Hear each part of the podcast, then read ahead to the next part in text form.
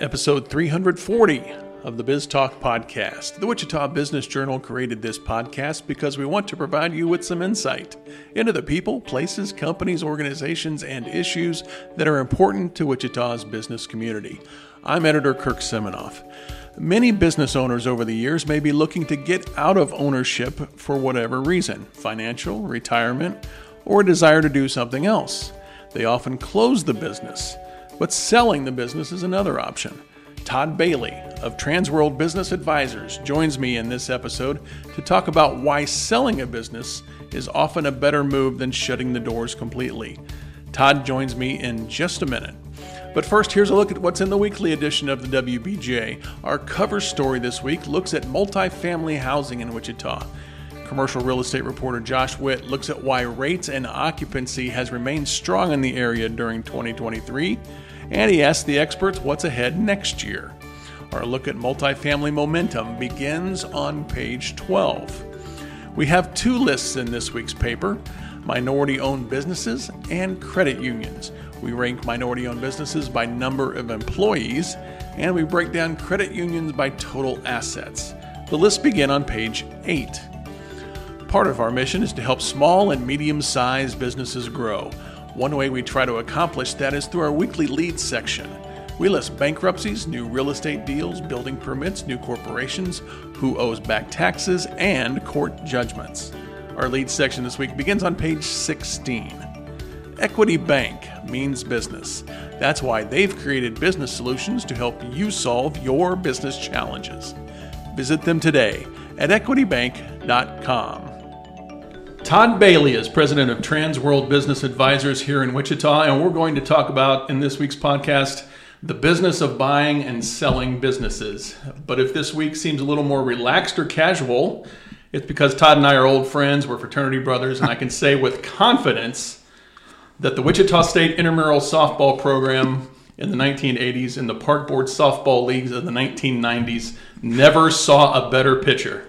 Todd, welcome to the podcast. I couldn't agree more, Kirk. Thank you. Deep strikes, that's all you threw, man. Number one line on the resume right there. Should be.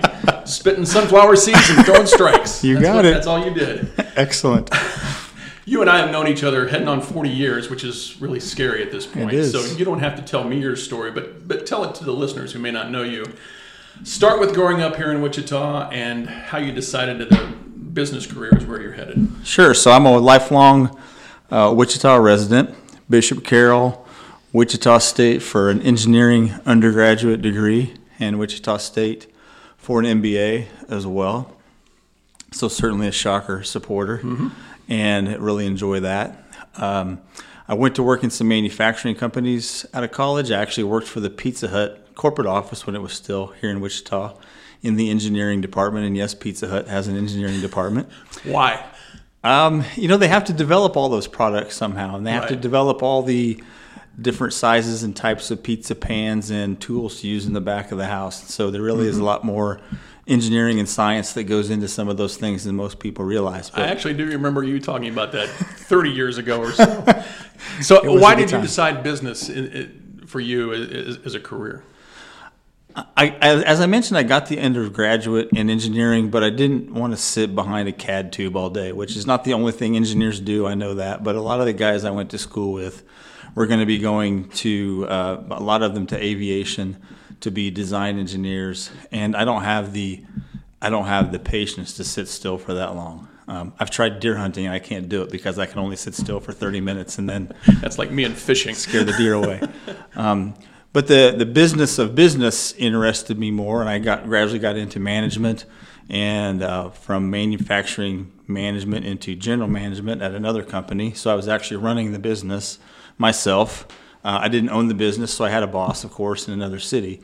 But I really enjoyed everything about running a business. And then that business was bought and sold several times, and I had to find something else to do, and was just looking for something for myself and found this business, Transworld Business Advisors, which is a franchise. Tell me about the business and what it was like when you when you started, and it's been how long now? Uh, this coming spring will be 11 years. Right. So it's a franchise business. Transworld Business Advisors is a worldwide franchise of business brokers like myself. We have, I'm not sure the exact number, somewhere between 250 and 300 franchise locations, mm-hmm. mostly in the United States, but some around the world. And and we just we help people buy and sell businesses. That's what we do. We are almost always working for the seller. Mm-hmm. Uh, we engage with the seller, and we do everything they need us to do to get their business sold. The first step in that is always evaluation. Uh, we do find times where business owners uh, usually don't know what it's worth, but they have an idea, and sometimes that idea is accurate, sometimes it's not. Usually, it's higher than it than the reality. Sometimes it's lower. Mm-hmm. But we do evaluation to start that process off because it doesn't do any good to get down that path and then find out there's a big disconnect. So right. we do that first, and then from there we create a very comprehensive uh, business listing summary, a package about that business to show to prospective buyers. And that includes everything from the valuation to a review of the financials, review of employees, review of customers, um, information about sales activities, marketing, advertising, HR, manufacturing, anything they do, anything and everything they do that a buyer may want to understand. And that's kind of the perspective we we want to put that seller in is to say rather than being ready to sell your business, let's take you back maybe 10 years. Maybe you've got more money, more energy and you know everything about this business, what would you want to know about it? Mm-hmm. Let's put that information into that package so that those buyers are seeing everything they need to see. A ton of questions already for you. Um, where, where's your office here in town, and how many people are in your office? My office is East Wichita at Office Park Plaza. Okay. 4601 East Douglas. Mm-hmm. And I've got three other brokers that work for me mm-hmm. um, here in Wichita. Okay. I, I'm I, I, picture a lot of things in my head, and one thing I picture, picture is is is the average seller who comes to you someone who has a general idea of what their business is worth, but they need help in selling. We see everything across the board. Honestly, that's a great question, uh, but we see people that didn't even know they could sell their business, which still seems a bit odd to me sometimes. But we do find people that will call us and say, "Hey, so and so referred me to you. They said I might be able to sell my business. I didn't even know I could do that. I thought I was going to have to close it." So we see everything from somebody that didn't even know they could sell it to people who have had a very comprehensive expensive valuation performed, and maybe they've even tried to sell it already before on their own or with other brokers. So they're at the other end of that spectrum, and we see everything in between. Uh, yeah, and, and, so you said you work mostly with sellers. Like what? What percentage? Um, in terms of where we get paid, is when I say we're working for sellers. Mm-hmm. For us here in Wichita, it's ninety nine percent or more of the time that we're working for the seller. Mm-hmm. Does this cover all kinds of companies? From I know you do restaurants. Tell me what else? What other kinds of companies? That's a great question. We do everything. Uh, we get requests or, or, questions a lot of times, and do you specialize in something? And I understand that somebody that owns a a spa, let's say, they want to know. Maybe it makes sense to them that I know a lot about spas, but my answer to them is, yeah, we're an expert at selling businesses, just like you're an expert at a spa. Mm-hmm. We understand how to value businesses. Number one, which is uh, it's not terribly difficult, but there is a right and a wrong way to do it. And like anything in the world now, you can find a lot of ways on Mr. Google, and Mr. Google doesn't always get it right. No. Um, so, you know, we tell people we specialize in helping them sell their business. Mm-hmm. Typically, how large or small is a business is it? I know it can range quite a bit, but it's how big a business can you sell? I guess we, interestingly enough, this in this our tenth year in business, we actually sold our smallest and our largest business of ten years. Mm-hmm.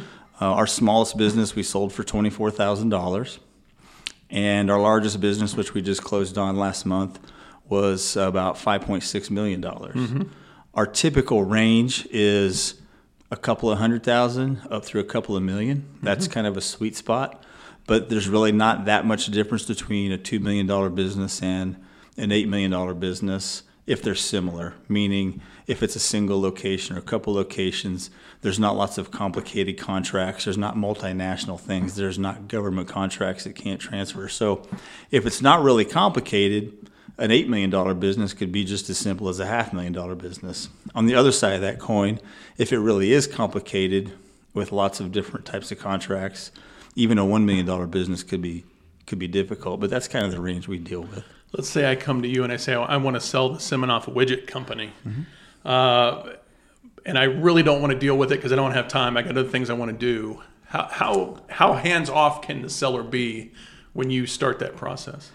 And that's really what we offer is a big part of what we offer is that they don't have to be part of that process. And part of what we want to make sure they're doing is continuing to run their business successfully while we're selling it. So selling a business is not like selling a house these days. And even though the housing market may be not as strong as it has been, I don't hear about people taking very long to sell houses now mm-hmm. or selling a car. Selling a business typically, on average, is an eight to nine month process. So, even if your business is rock star solid today, if you take your foot off the gas and we're talking to buyers in six months and they look at the previous six months of performance and it's taken a nosedive, mm-hmm. we've got problems. So, a big part of what we offer is that you don't have to be involved.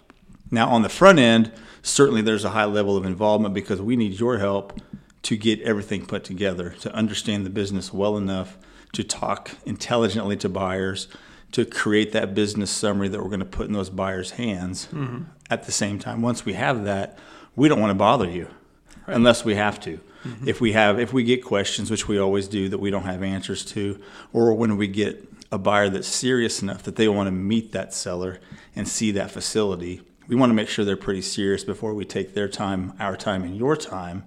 But when that happens, that's when you have to get re-involved, and then in negotiation and things like that. But for the most part, we want you to be hands off because we want you to run that business as as if, and we tell everybody, run it as if you're not selling it. Because mm-hmm. number one, we can't guarantee we're going to sell it. Right. But number two, somebody buying a business wants to buy something that's rocking. They don't want to buy something that's fading. Now we we sell fading companies all the time too, but if it's rocking today when you want to sell it, keep it rocking. Mm-hmm.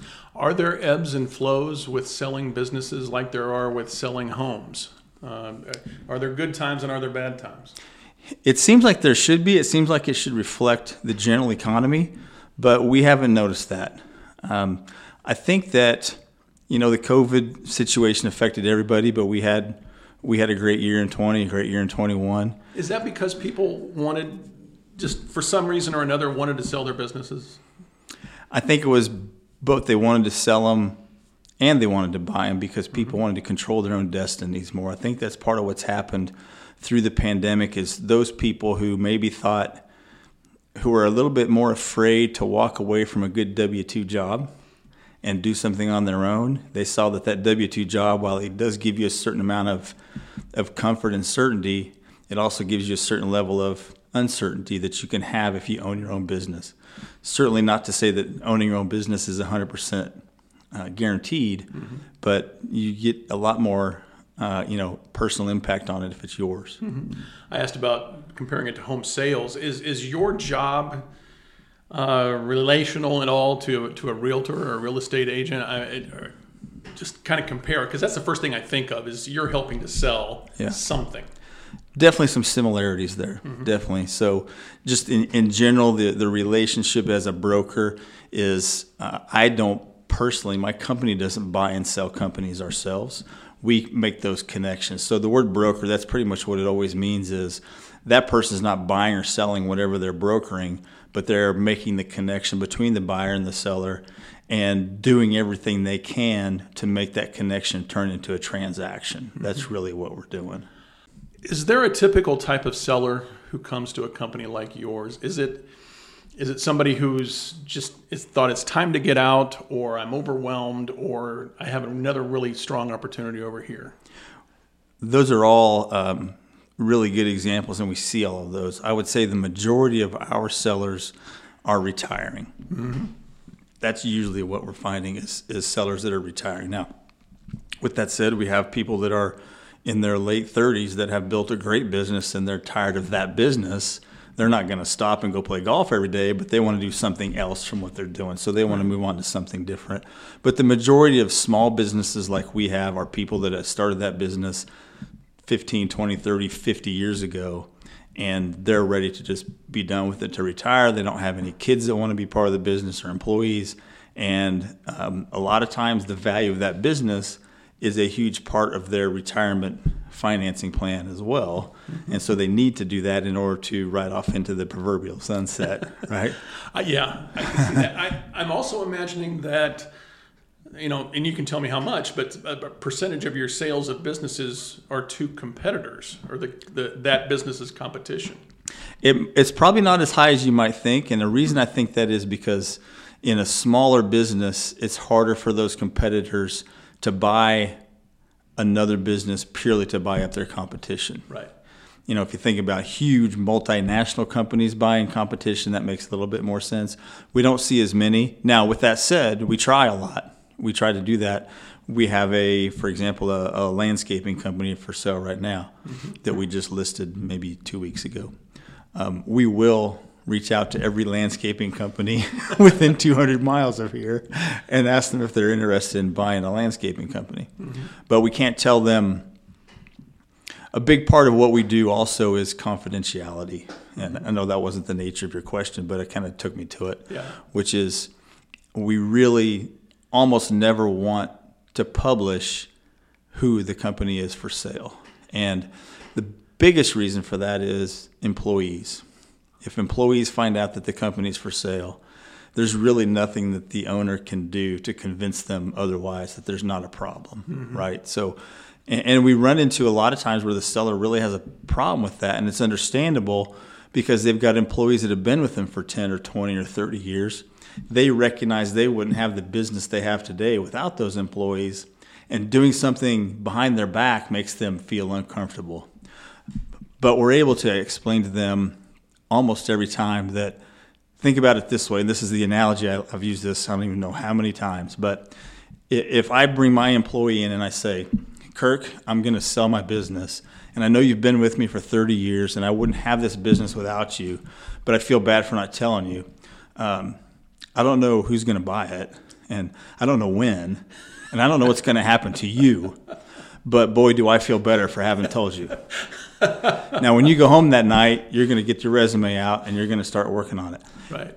If I wait until I've sold it, I can introduce you to the person I sold it to, and I can tell you while I while I tell them, he knows how important you are. He knows you've been here for 20 years. You're not going anywhere. And then I walk out of the room, and then he tells you the same thing. There now, any, there's transition in both situations, but at least in the second one, there's a little bit more certainty to the situation. Are there any, ever any sellers who think yeah, that all sounds right, but I still want you to publicize who who's selling because for whatever reason. We have, yes. And usually that's in a very small company that has no employees other than the family members. Mm-hmm. So they don't have that ah. risk of employees leaving. Mm-hmm. For the most part, that's the only time we reveal that. But that's pretty that's pretty rare. It's not. I mean, sometimes it happens, but not very often. Do you also sell shares of businesses? We do not. You don't. Okay. We don't, and the reason we get that question occasionally, the reason we don't do that is a couple things. One is the places and formats for us to market our businesses for sale and advertise them. Nobody is nobody is looking for a, a partial sale. Those people are all looking to buy an entire business. The other reason for it is, again, if you think about a $500,000 business, which is right in our wheelhouse, somebody that owns a $500,000 business doesn't really want a partner. Right. Usually the only partner there is the spouse. Mm-hmm. And if we listed that, we'd be effectively telling somebody, we want you to go in on this business as a partner with somebody you've never met. And that never, that I'm not going to say it never happens. Again, it happens. Uh, but we don't ever do anything in that realm. No. Is this a competitive business? Do you have competitors who are also wanting to sell people's mm-hmm. businesses out in the community? Yeah, there's a variety of competitors in the. I mean, all over the country, here in Wichita, all over the state. Mm-hmm. Um, we, of course, we feel like we do it better than anybody else does. uh, we have a tremendous network of of buyers. We have access to data. As a company, we're larger than an independent brokerage. So we have access to data that we as a company buy because each one of us franchisees is putting money into that pot on a monthly and annual basis. Mm-hmm. So we've just got the ability to market businesses, uh, we think, better than anybody else. If a listener is thinking about selling his or her business, what would your first tips be for them besides calling you? well, yeah, call me, sure. Uh, that's a really good question, and we love to get in front of people to answer that question. Mm-hmm part of the answer depends on how long they want to wait until they sell. Most of the people that come to us are ready to sell now. And most of those people should have called us two or three years ago. But Really? we understand why it didn't happen. And mm-hmm. that's fine. We can still work with those people. If you're ready to sell it right now, then calling us and we're going to work through it. And that's really, there's not really a whole lot more you can do if you're ready to sell it right now. But if you're looking one to three to five years in the future, there are a lot of things that somebody can do to prepare that business to be sold for a higher price and to sell faster. The biggest thing in our world is good books and records. Yeah. You got to have good books and records. We find, again, we see the entire spectrum, which is kind of the fun part about this business, but we find businesses that are so perfectly uh, accounted for that they can give you a current income statement, balance sheet, statement of cash flows at 505 on the day of that business. Uh, we also find business owners that don't do any accounting for themselves, and they literally give their accountant a shoebox of receipts at the end of the year to do their tax returns. Now, the way we illustrate that is what if it's the exact same company that's doing really good books and records versus the one that's doing the shoebox? We can't get the same money for the shoebox company because we can't prove it as easily. Right. So that's the biggest thing. That's what we tell everybody. If I can give you one piece of advice on selling your business, good books and records. Right. That's the number one. yeah, I, I can believe that. Last question, and I like to ask this of all long-time, full-time Wichitans like you and me. What has kept you in Wichita? Well, I don't know.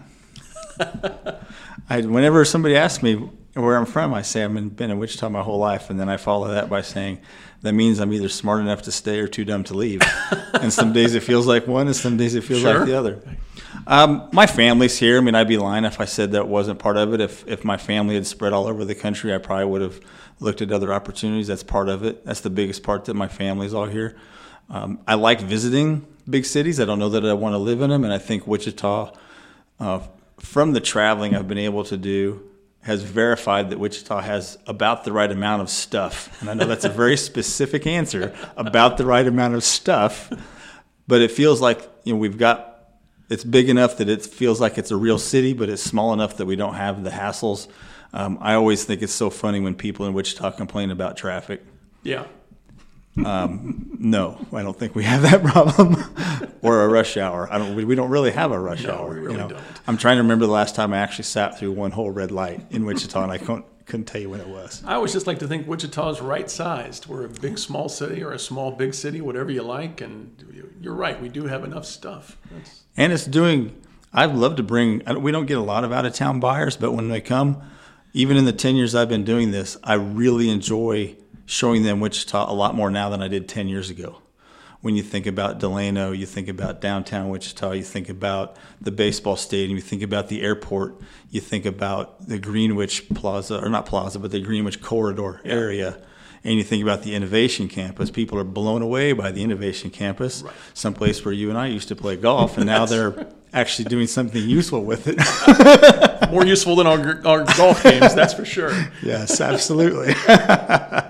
Well, Todd, thanks for joining me. Todd Bailey from Transworld Business Advisors. Um, thanks for being here and thanks for catching up. And uh, if there's a Park Board Softball Hall of Fame, I can't believe you're not in it yet. yeah, there's not one.